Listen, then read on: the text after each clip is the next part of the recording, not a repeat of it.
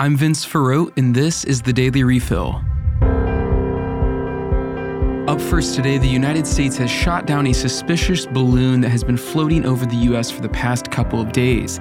The saga of the balloon began when the Pentagon announced that it had detected on February 2nd a Chinese surveillance balloon. The president had decided not to shoot down the balloon immediately, fearing that the debris may injure civilians on the ground. The appearance of the balloon came just two days before the U.S. Secretary of State Antony Blinken was set to travel to China. Blinken canceled his trip in response to the provocation. The incident came to an end when the US shot the surveillance balloon down on Sunday, February 5th. China and Venezuela have condemned the attack, insisting that it is another act of needless aggression on behalf of the United States. Meanwhile, the US insisted that the balloon was a clear violation of US sovereignty and international law. Many expect China to retaliate in proportional measure.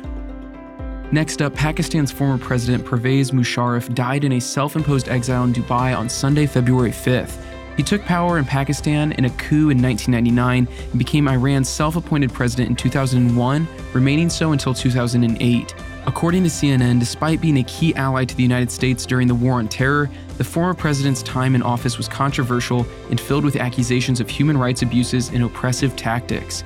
After a number of legal troubles, the president remained in his own exile in Dubai while receiving medical care there. Let's pray for the people of Pakistan and for political peace in their country. Finally, Iran's supreme leader has issued tens of thousands of pardons to prisoners.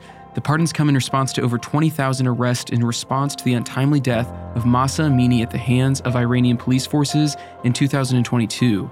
Despite the step forward in the leader's approach, there are many exceptions and caveats to the pardons, and many have still been wrongly imprisoned and killed in the country. Let's pray for the people of Pakistan and for reform, dialogue, and peace in their country.